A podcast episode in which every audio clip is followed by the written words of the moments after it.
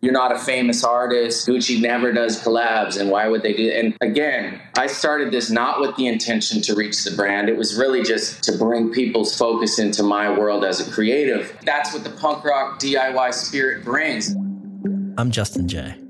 As a photographer, I've gotten to shoot rock stars, hip hop moguls, world class athletes, and some other truly extraordinary subjects. I'm fascinated by the backstories and life experiences that help shape these compelling people. The right photograph can reveal quite a lot about someone, but some stories can't be told with just a picture. Sometimes you need to sit down, listen, and dig a little deeper. This is The Plug.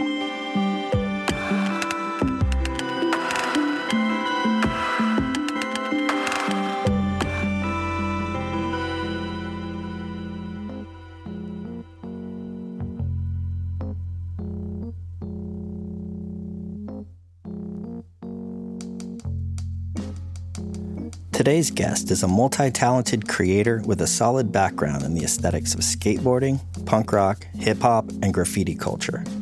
A few years ago, he leveraged the ubiquitous Gucci logo and created his own cartoon inspired character using the opposing capital letter G's as eyes and gave birth to Gucci Ghost. The concept started as a spontaneous Halloween costume, but eventually his iconic ghost motif found on t shirts, paintings, and tags around New York City cultivated such an avid following that it caught the attention of Gucci. His recontextualized Gucci logo had created an alternate brand with such distinct identity and cachet that instead of issuing a cease and desist order, Gucci instead offered our guest an official collaboration. Since then, he's grown Gucci Ghost into a prolific creative enterprise, culminating with an impeccably timed NFT drop in 2021 that generated several million dollars in sales in one evening. So, how do you collaborate with one of the most established luxury brands in the world without diluting the immediacy and the disruptive nature of a DIY graffiti inspired ethos? We'll find out as we sit down for a conversation with this logo co opting rebel. Today, musician, artist, father, and the mad genius behind Gucci Ghost, Mr. Trevor Andrew. Trevor Andrew, good to see you, man. Thanks for taking time out. Appreciate it. Yeah, of course. Thanks for having me. From the uh, from the looks of Instagram, looks like you've been uh, having a pretty good season lately. Uh, it's been good so far. Yeah, it's man. Yeah, I've been getting up riding. Um, that like last season, I really like got back into the mountains when I was up in British Columbia for like seven months with my family, and I just really reconnected with like riding and and just going out on those backcountry missions and just getting up riding in general. Because like I was living in New York for like 16 years and I would maybe get like a trip here and there, like, you know, a few days a season. But the past two seasons, I've been really like going after it. And this year, I already went up to BC for a little bit, got some like early season, like good pow locally. And then I've been going out riding like just in the daytimes for a couple hours, like as a part of my like routine these days. So it's, it's great because it gives me space to like find more creative inspiration. It's crazy how many ideas I came up with last year just being in the mountains. Wow. So you and I met originally a couple years ago. I was working for Nixon. I was going to take some pictures of you and your wife Santigold, uh-huh. and we got to shoot inside your brownstone in Brooklyn. And it was this really amazing, eclectic home you guys had. But the surrounding neighborhood, maybe a little rough around the edges, and unmistakably Brooklyn, New York you guys recently moved to California. You mentioned, um, you know, as a, as a father, as a snowboarder, as an artist, it, was that a drastic transition for you? I mean, did it take a little adapting? How's that been working out? You happy?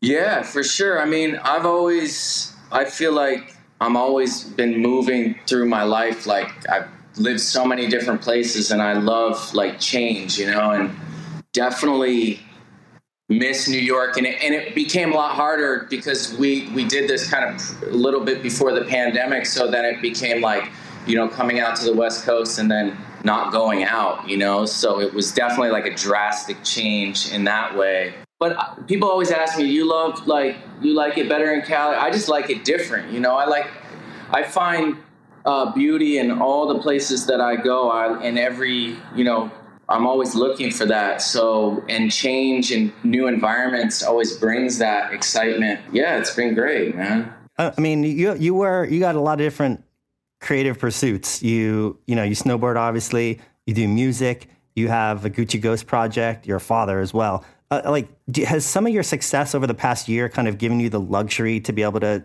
set your own time frame for what you want to do, or is is your life still pretty regimented? Like, walk me through an average day or, or week in your life. Well, I mean, I guess I've been really fortunate throughout my life to find ways to just be creative and survive and and provide and like I didn't really have a concept of time before I had children. But it's kind of the same for me, aside from like getting up and, and getting the kids ready and do you know, doing that part of my life that's I think I've been really lucky that I've had the confidence to do that. And so I've had good fortune with that, you know, just because I there's no like plan B. It's like just you know, exposing my kids to all the stuff that has brought me so much happiness in my life you know. But it's rad to just as a parent like expose my kids to everything that makes me so happy and and um, share that. Well so i mean speaking of artwork and i know you've probably spoken about this a lot but i really want to get into it because it's such an interesting story. Uh, talk to me about your experience creating gucci ghost and then also your experience working with gucci the brand. Because as i understand it correct me if i'm wrong mean, you essentially dared them to send you a cease and desist or to do a proper collaboration with you and they opted for the latter. Like how did that come about? Why did you think they made that choice?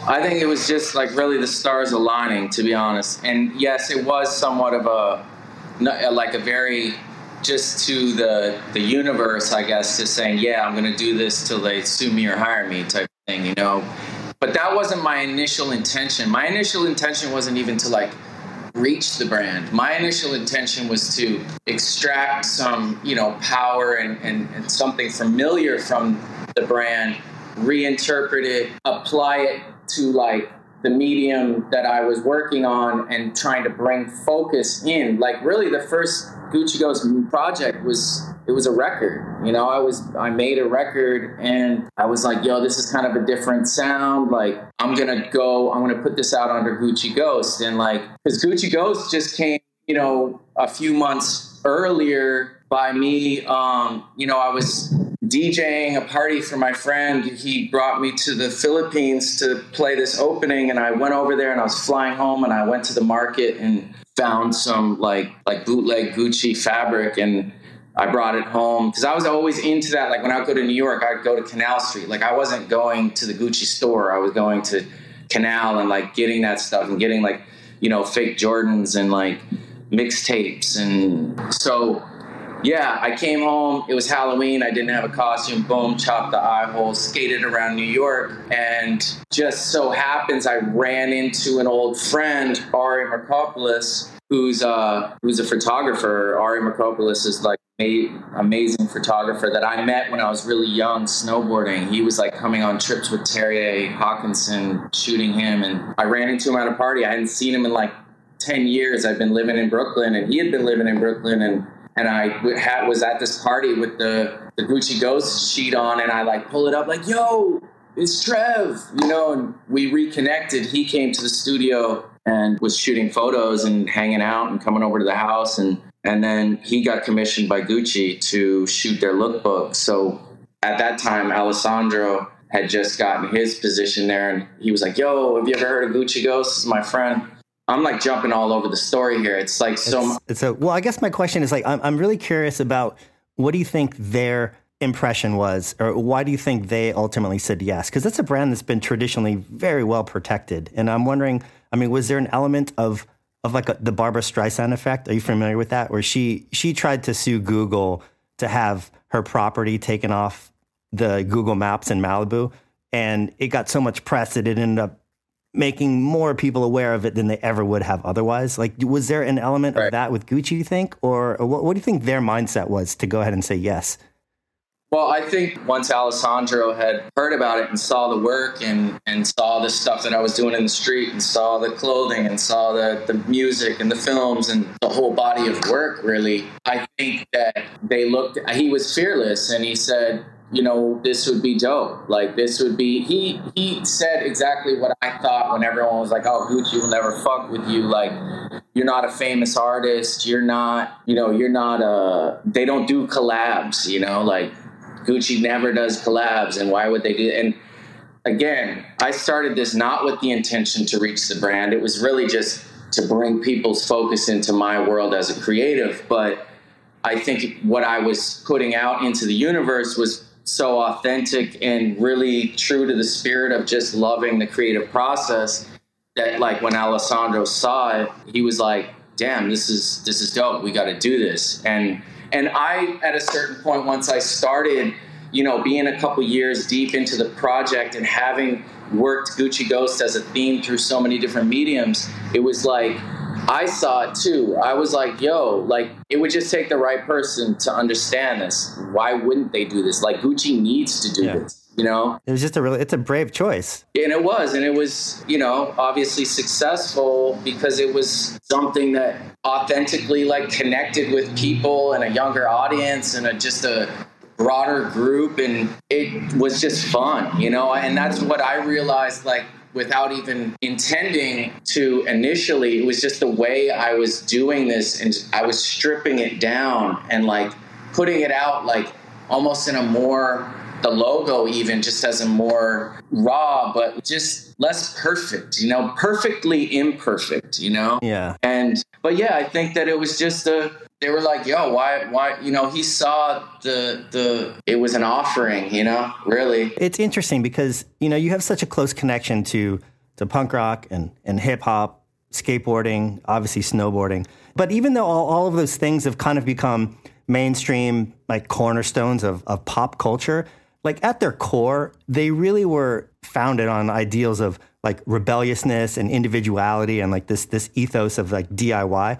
And at face value, it might seem kind of antithetical to those cultures to like do a collab with like a high end luxury brand. But the way you did it, like it did, it felt really authentic and it felt organic, and people really responded positively to it.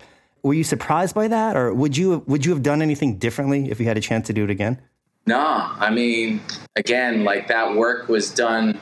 A lot of it, like the first collection, before it went to Rome, like those things were done three years prior, like with no intention other than just just to make something dope, you know. So like it made sense that that people felt it, and and I think the brands. Obviously, we're in a time where now it's really become almost a blueprint. It's like you can go out and troll a brand till they notice you essentially. And if your idea is is good enough and and resonates with the brand like you can make those connections. Whereas like i think that's what the punk rock diy spirit brings is like a whole new way to approach creating with a, a brand and creating a product you don't have to go through these um, steps or like a certain process or structure that's been formed but uh so um you know so so you had a, a really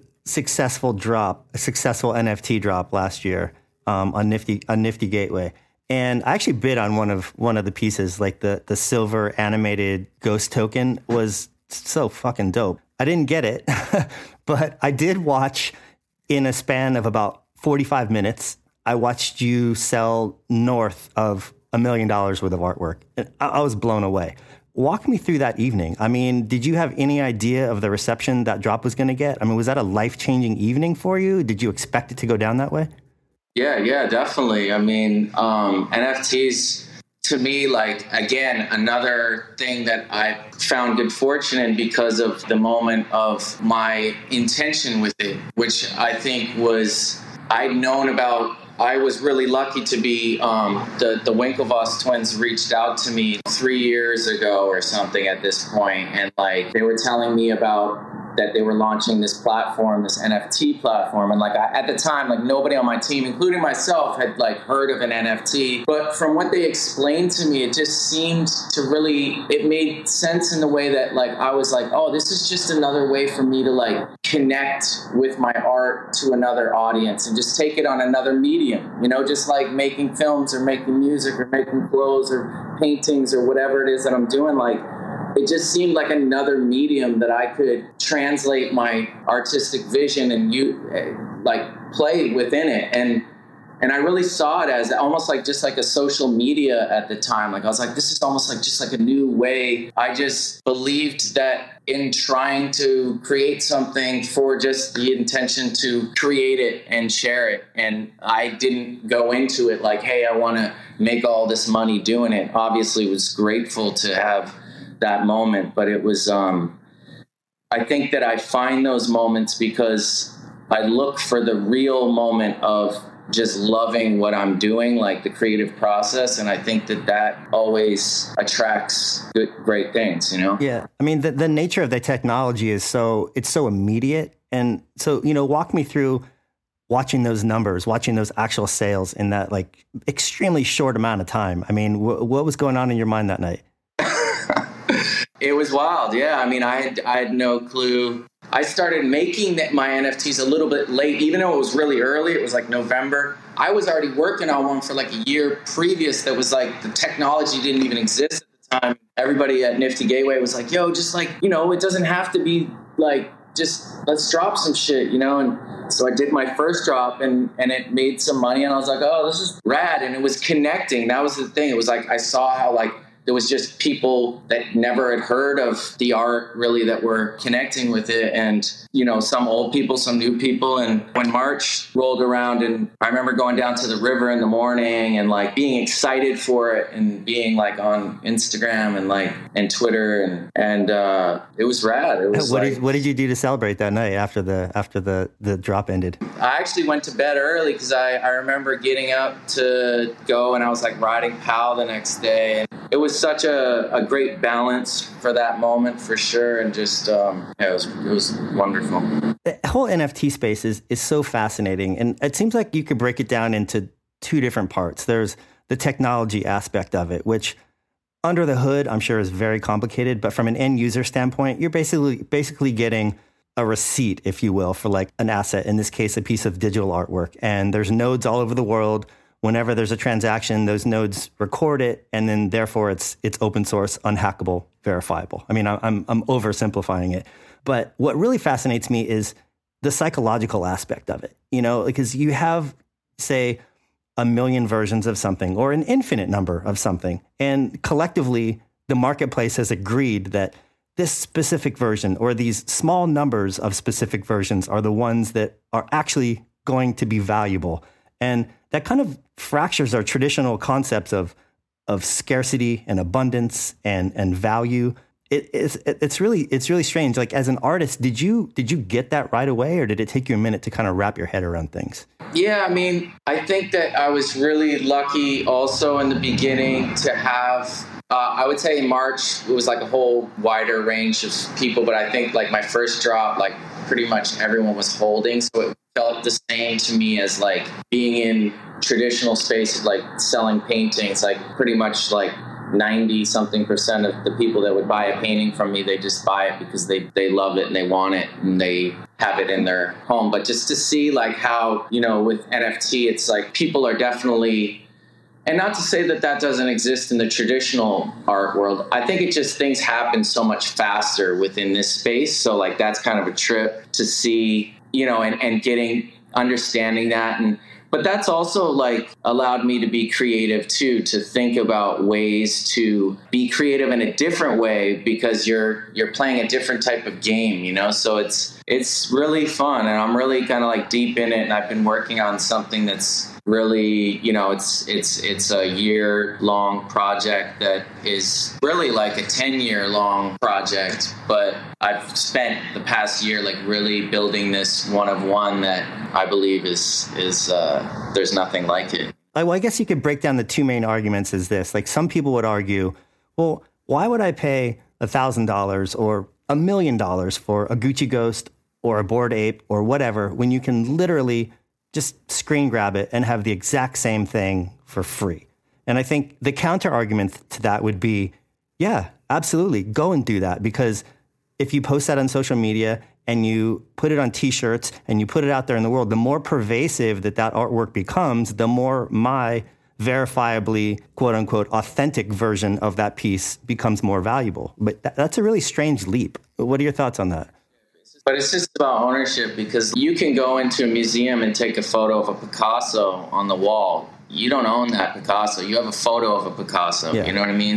The difference obviously is that you own that piece, right? So yeah, it's not really about it's like you said, it's not it's not entirely about just like the image. There's something else that goes along with that, obviously. And you know, to own a painting and have it in your house and it's there and and it's it's yours to um, there's a certain it's a different connection to it I think and so I guess that's what we're dealing with right? Yeah I mean it, it's a unique space because you know I've been talking to a lot of photographers trying to figure out an organic way to make photography work in the NFT space. And like it doesn't seem to work. I feel like the the drops that have been most successful are the ones that exist only in a in a in a digital environment. Like the the the native the coin, the Gucci coin, the Gucci Ghost coin that you did that was animated, like it was so cool and it obviously looked real, but it doesn't exist anywhere else except for digitally. And I think that's that's a big leap for a lot of people to try and make.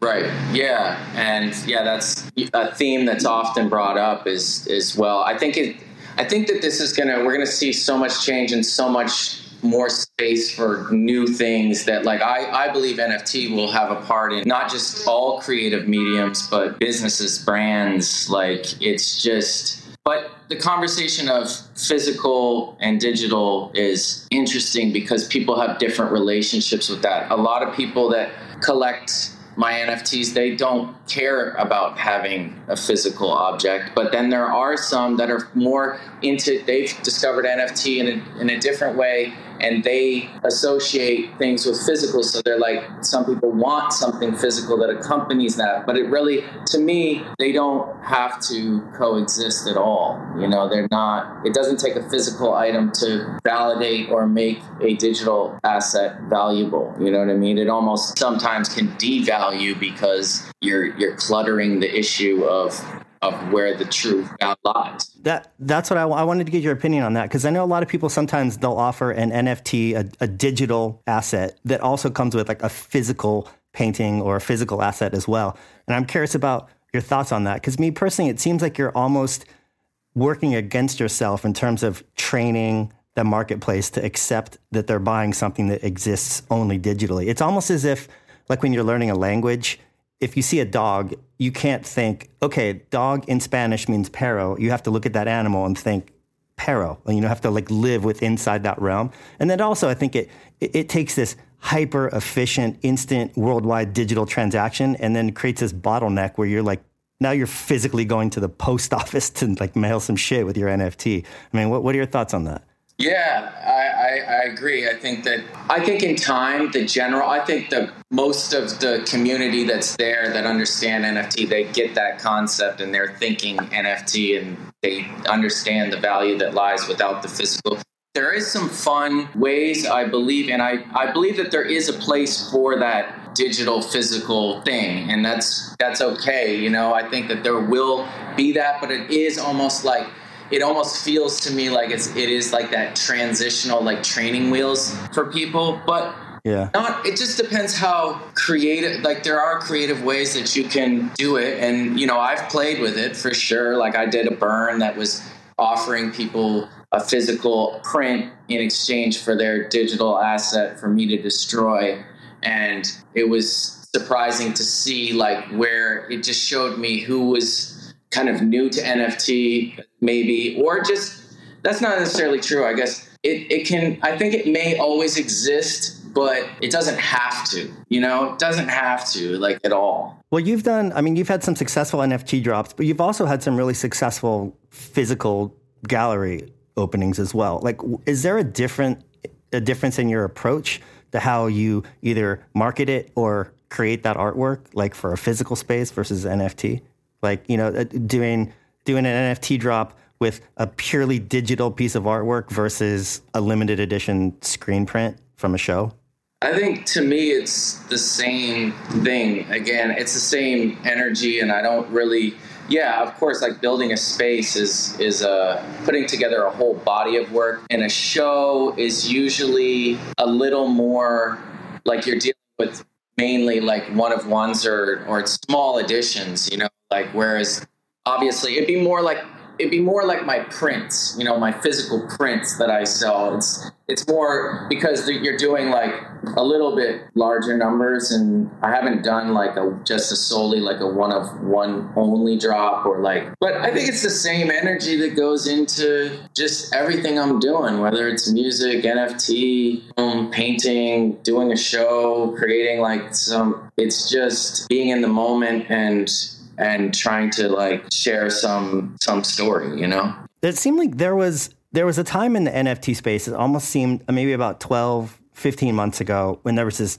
I would call it almost like a gold rush, and the market was just not behaving rationally. You know, you could have people. You could actually almost mint some random digital piece of artwork that you created, mint it on OpenSea, and in some cases sell it for a lot of money. I think that ship has sailed for the most part. I mean, obviously there's there's your work and there's people and everything in between, but I think many people are learning the hard way that you know the NFT technology it's not it's not a magic tool. I mean, and what what they're finding is that trying to sell artwork online, you're going to run up against the obstacles that you would run selling traditional artwork in a physical space in terms of context, where are you showing, you either what platform or what gallery where did this work show before? What's the artist done before? And then also just promotion, like how do you get the word out, you know? And I think a lot of people a while back would look at what you did and said, "Oh shit, I could do that or I should do that." When the fact of the matter is like your drop was so successful because you'd already curated a really loyal following in like the real world space and all it really did was allow people who may otherwise not have gone into a gallery to purchase your work but a hyper efficient way for them to stay at home and invest in your artwork like you think that's a fair assessment for sure, for sure. Um, to to last any in any space, you've got it. You're again. It goes back to your intentions, and you'll be pretty. You'll hit a roof pretty quickly without really living it and diving into whatever it is that you're doing. It doesn't matter what it is that you're doing. You know, it's like you can't. You can only go so far. So yeah, I think we're seeing that. But I I do believe that what NFT showed the world is that there's just a, a, a great big space to, and it's not only I don't think it's just about like, you know, we started out, you see how it's like growing and how, you know, because of the capabilities now, like the, the, the, the ideas that the creative is, is twisting and turning and growing and progressing. And there'll be spaces. I feel like there'll be lots of like photography and all these things that maybe not be like hitting right now. It's like, I believe that there will be scenes within this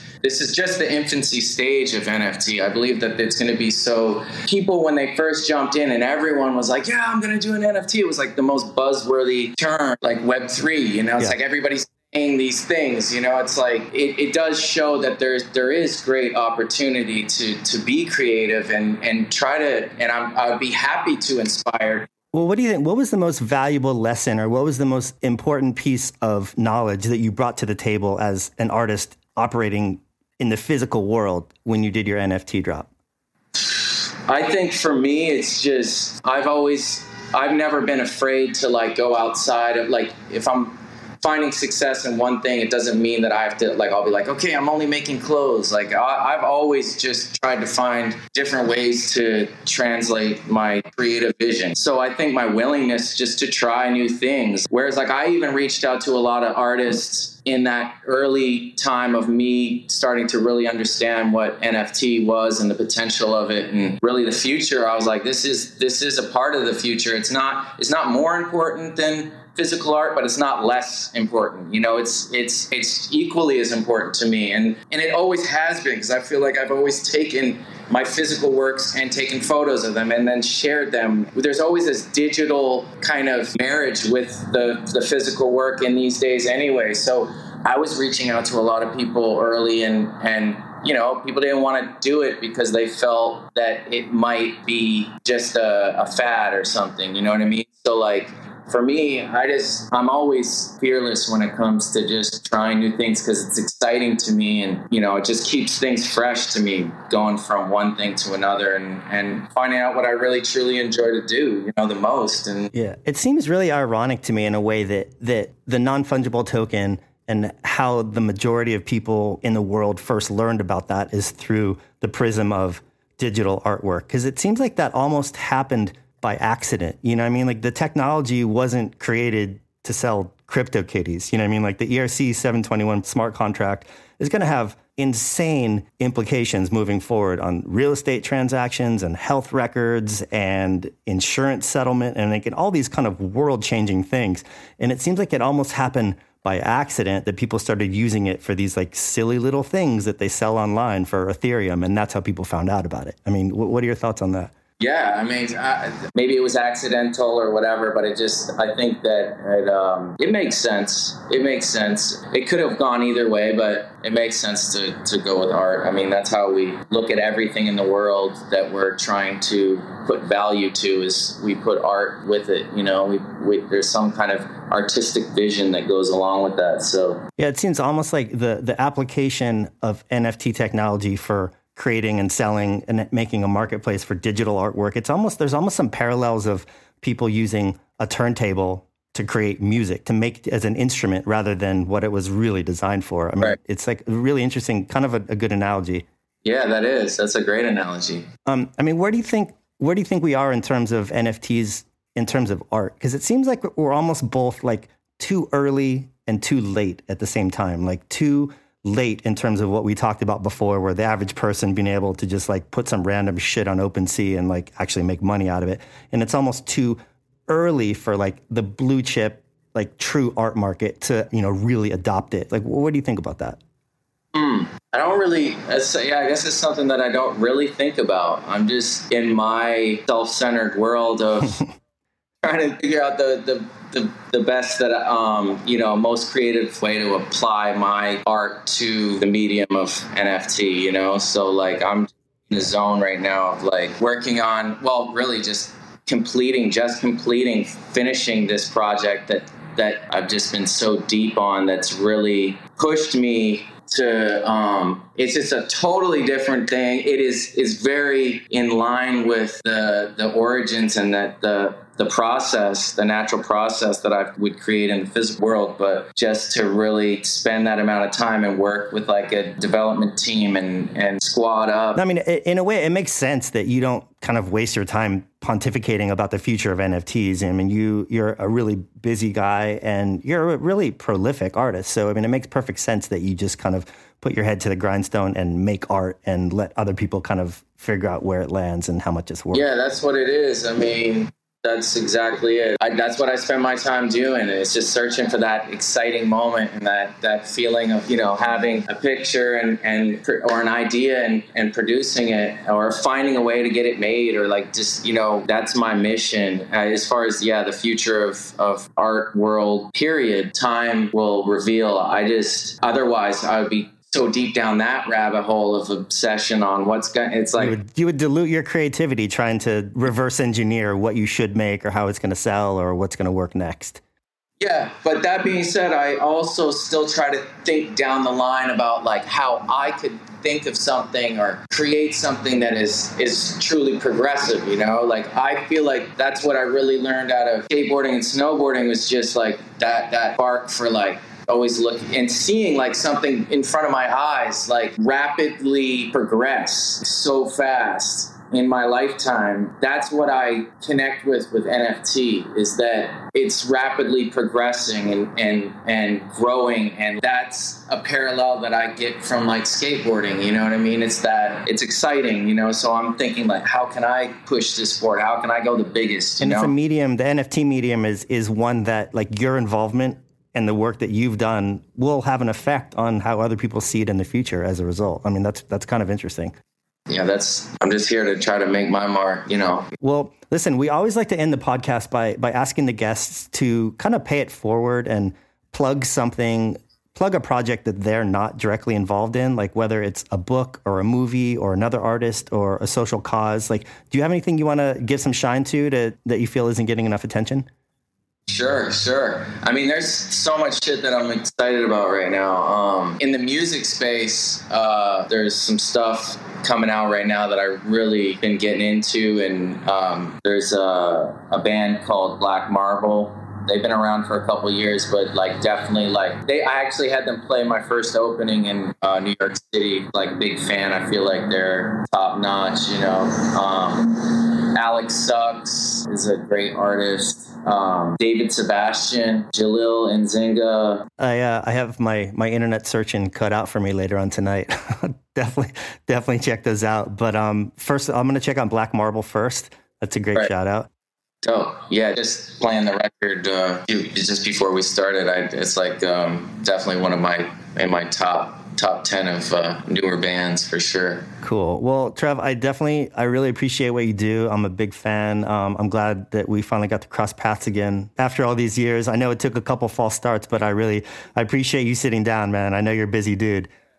No i appreciate you having me for real man. It's good to reconnect Cool. And we'll do, uh, you know, I had a, I put a book out last year of uh, 10 years of uh, surf culture on the North Shore of Hawaii. So I'd love to do uh, some sort of a trade with you. So let's, let's keep in touch for yeah, that. Yeah, let's get it. I'm down. That'd be sick. Is there anything you want to plug real quick that you are involved in? Yeah, I mean, I got, I'm working on a new collection right now for my brand Real By. That's been really fun to kind of dig back into that space and uh, got a new music pro- a couple new music projects actually in the works. I have a country record that's been done for some time now and i'm just like throwing things at the wall. Good. Well i, I think a lot of it's sticking because you're doing a lot of cool shit so.